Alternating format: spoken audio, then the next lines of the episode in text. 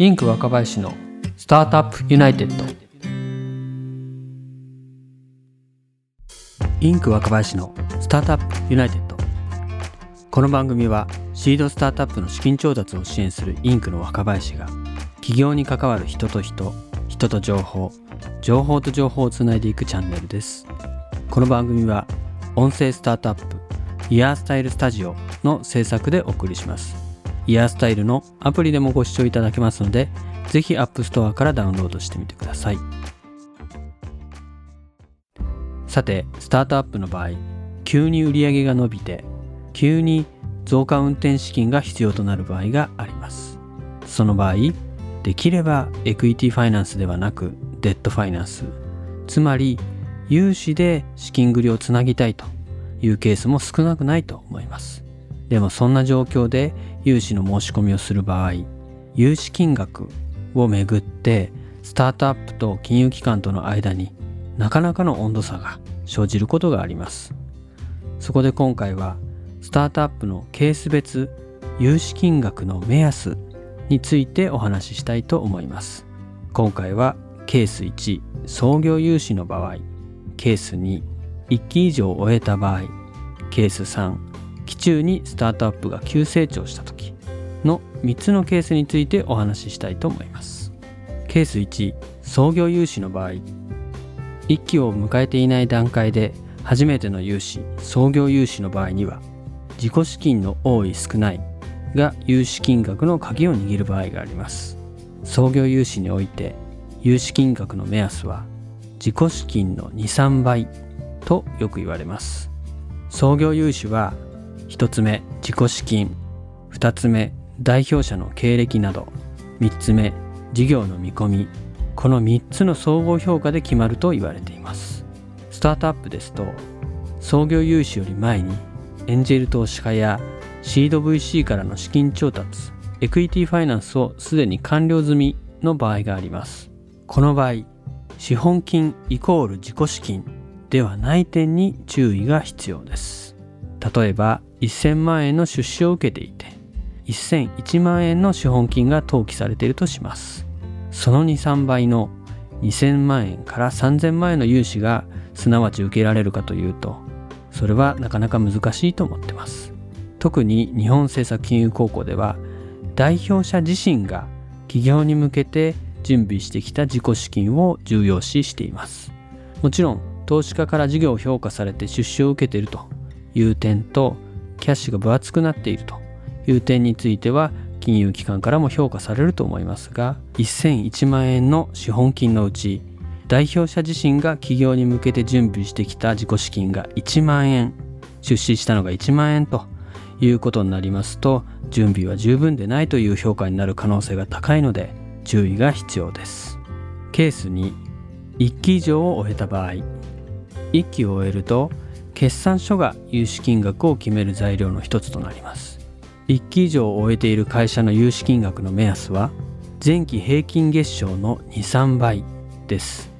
仮に前期の年商が3600万円の場合平均月賞は300万円。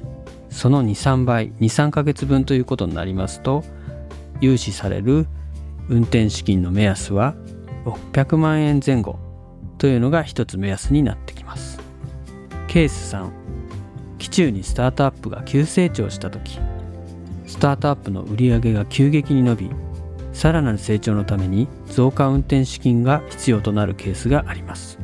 その際予定している次のエクイティファイナンスまでブリッジでエクイティは使いたくない。株式シェアをこれ以上希薄化したくない。だからデッドでブリッジしたいというケースがあります。そんなケースにおける融資金額の目安は資産表上の直近3ヶ月から6ヶ月の平均月賞の約23倍というのが一つ目安になってきます。例えば直近3ヶ月の平均月賞が300万円だった場合それの23倍ですので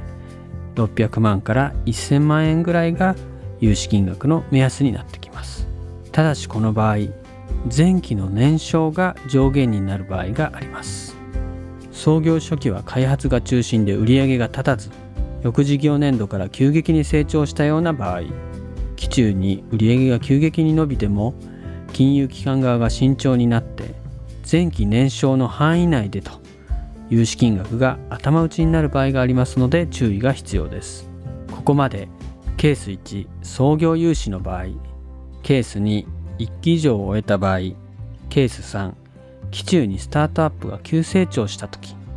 この3つのケースにおける融資金額の目安についてお話をしました。特にケースに1期以上を終えた場合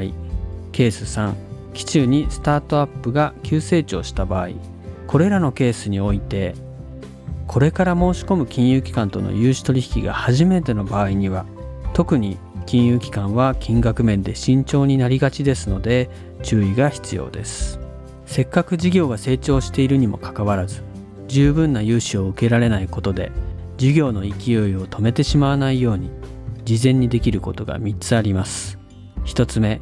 融資は創業してできるだけ早くやっておく。2つ目据え置き期間を短くし返済実績を早く作る。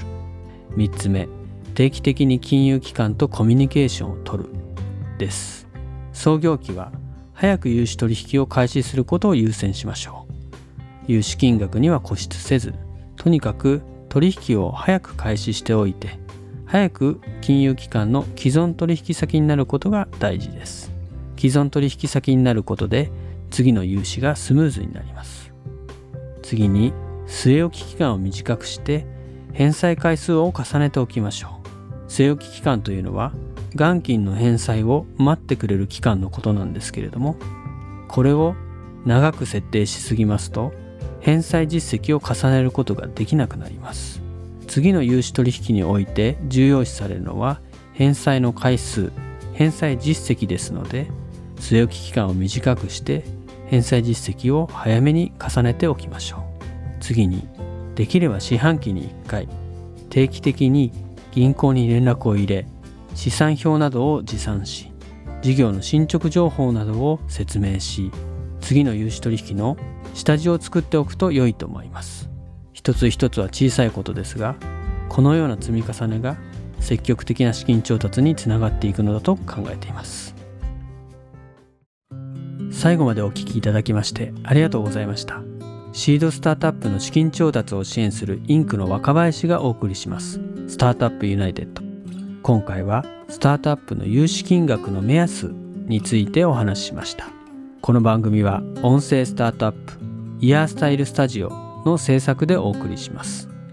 イヤースタイルのアプリでもご視聴いただけますので、ぜひ App Store からダウンロードしてみてください。それでは本日はこの辺で。ではまた。